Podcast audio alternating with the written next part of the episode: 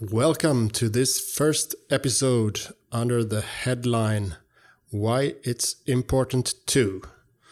I'm going to discuss different topics that I think are really important to discuss.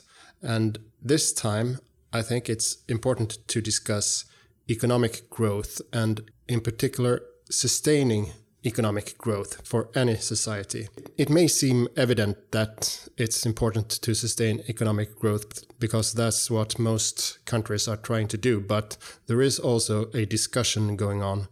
Uh, whether it's really that important. And some people take the view that it's really more important to get a better distribution of the current level of society income rather than working in new innovative ways to increase the level of income in the society even more.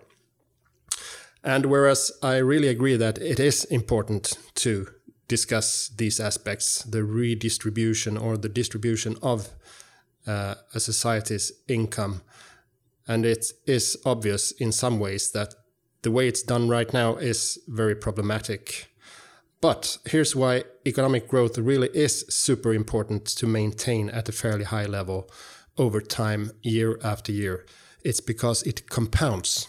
And it's this compounding effect, the snowball effect, that works in a society the same way it does for any individual when it comes to personal development, um, to financial wealth or learning. In many areas, this concept is valid and it's super important to bear it in mind at all times. And without this continual growth that we've seen in the Western world for, well, a long time, but in particular, perhaps for the last century or so, without that, there is so many things we wouldn't have right now.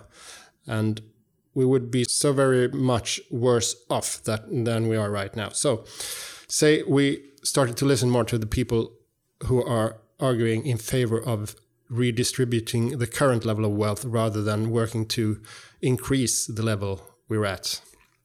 Well, in that case, we would have to drop this compounding, or even worse, if it stopped the growth entirely for some period, we wouldn't be able to make use of this compounding effect, which has been so very favorable for our societies for a long period.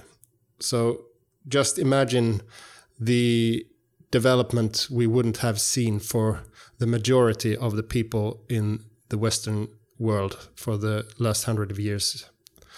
Uh, if we can't maintain that level, there will be very much less opportunities in the future for us to address the important problems that we have. Also, and perhaps foremost for the people who haven't enjoyed these benefits up until now, the people who are at the bottom of our societies, uh, that I very much agree that we have to try and find solutions for helping.